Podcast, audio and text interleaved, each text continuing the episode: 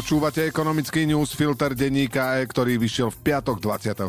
januára. Ekonomický newsfilter spolu so zeleným newsfiltrom a pravidelnými debatami o ekonomike Enkonomika nájdete na kanáli denníka E. Vyhľadajte denník E na platforme, kde nás práve teraz počúvate a zapnite si odber. Ďakujeme. Ficová koalícia sa včera po mesiaci opozičných obštrukcií priblížila k zmekčeniu trestov pre zločincov a k zrušeniu špeciálnej prokuratúry. V parlamente si odhlasovala, že o novele trestného zákona sa bude rokovať v skrátenom legislatívnom konaní a zároveň chystá časové limity pre ďalšie pripomienky poslancov. Tieto môžu znamenať definitívne schválenie novely už budúci rok. Účinnosť môže ešte oddialiť alebo zastaviť ústavný súd alebo prezidentka, na čo by mali viacero dôvodov. Zmeny sa pretláčajú rýchlo bez odbornej debaty a zavádzajú také smiešne tresty, že sa rozsiahle podvody v desiatkách miliónov eur bude možné vyviaznuť len s podmienkou. A netýka sa to len zástupcov Smeru, Hlasu a SNS a ich kamarátov, ktorí sú podozriví z korupcie, prania špinavých peňazí a ďalších zločinov. Dnešný ekonomický newsfilter má 1300 slov a pripravil ho pre vás Jan Kováč. Ja som Braňo Bezák.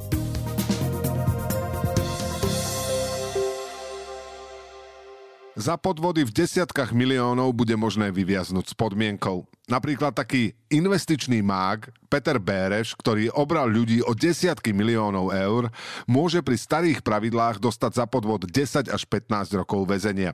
Hrozí mu aj trest za legalizáciu príjmov z trestnej činnosti v rozpetí 12 až 20 rokov.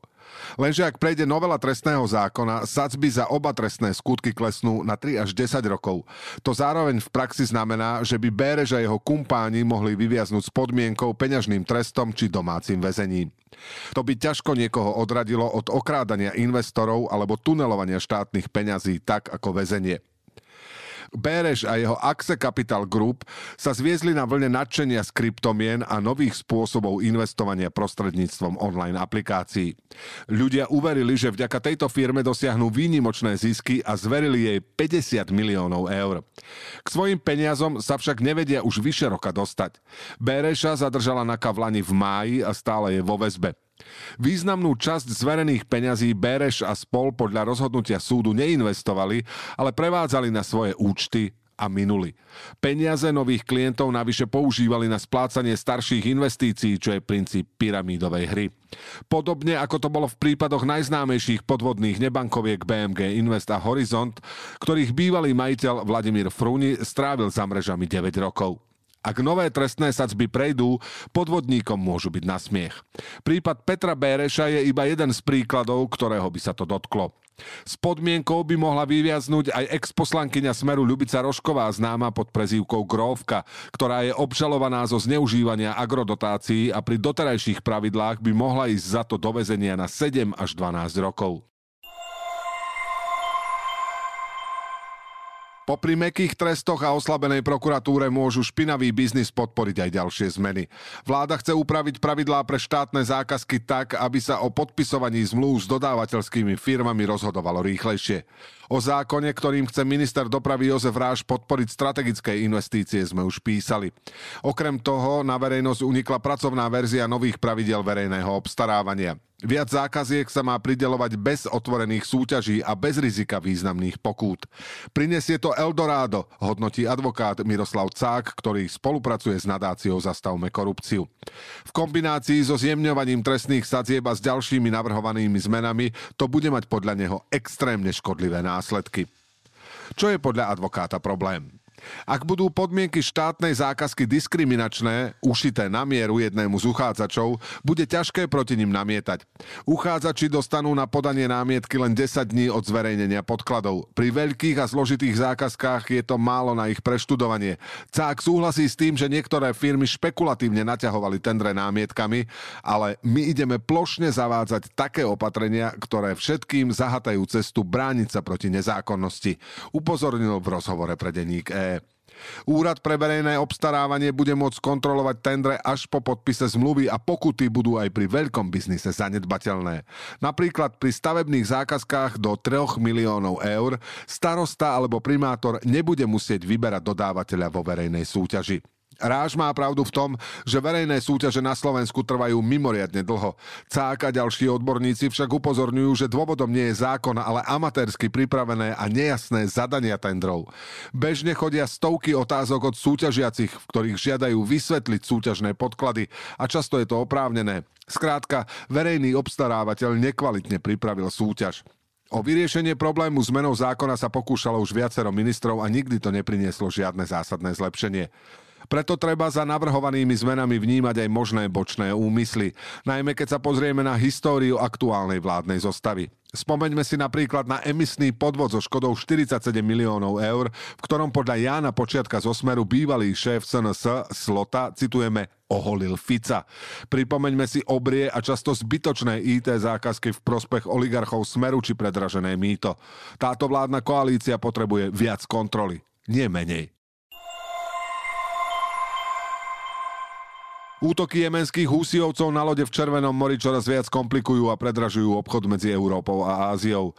Suezkým prieplavom sa podľa agentúry Bloomberg plaví o dve tretiny menej lodí ako pred rokom a ceny kontajnerovej dopravy napríklad z Číny do Európy stúpli od jesene štvornásobne.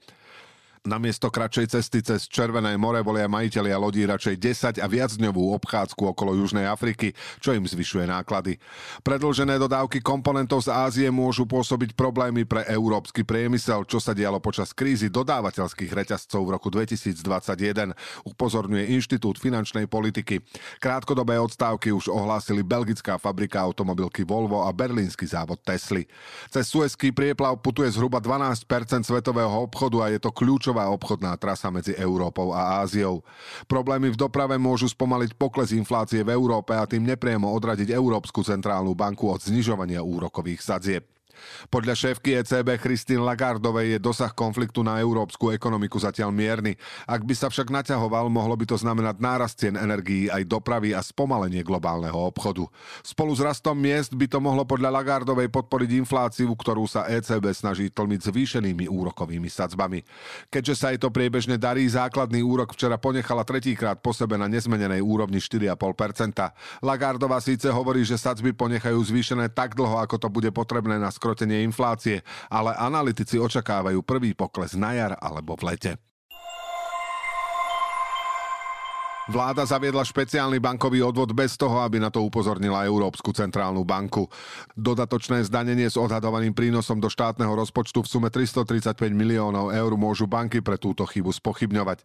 Porušenie konzultačnej povinnosti potvrdila denníku E samotná ECB, ktorá tiež upozornila na dôsledky. Keďže ide o porušenie pravidel únie, prípad môže skončiť aj pred súdnym dvorom EÚ. Stanovisko ECB síce nie je pre krajinu záväzné, ale akoň vláda nepožiadala, dáva tým komerčným bankám muníciu k súdnej žalobe. V tej môžu spochybňovať platnosť odvodu a je dosť možné, že to aj urobia, keďže špeciálny odvod sa im jemne povedané nepáči. Možné napadnutie zákona na súde je však závislé od individuálneho rozhodnutia banky. Reaguje na tento prípad Slovenská banková asociácia. Po tomto a mnohých iných prešľapoch vyznieva komicky, keď premiér Robert Fico obhajuje skrátené schvaľovanie zákonov v parlamente bez odbornej debaty. Jeho kabinet sa k nemu uchyluje od začiatku vládnutia, ale podobne to bolo za vlád Igora Matoviča a Eduarda Hegera pod zámienkou časovej tiesne obchádzajú pripomienkové konanie, ktoré je užitočným prvkom v demokratickom a profesionálnom riadení štátu. Zároveň tým páchajú škody, lebo často bez rozmyslu dvíhajú verejné výdavky. Inokedy robia hlúpe chyby. V Lani poslanci schválili zákon, ktorým chceli zvýšiť dôchodky, ale v skutočnosti ich znížili. Potom predložili ďalší návrh s chybou, ktorá by znamenala dve mimoriadné valorizácie penzií za sebou. Následne to museli po zásahu odborníkov opravovať. Fico včera obhajoval zrýchlené schvaľovanie zákonov na tlačovke k pripravovanej podpore elektromobility. Tá je síce potrebná, ale potrebné je aj rozmýšľať, hlavne keď sa robia veľké rozhodnutia. Ekonomický newsfilter dnes pre vás pripravil Jan Kováč. Do počutia v pondelok.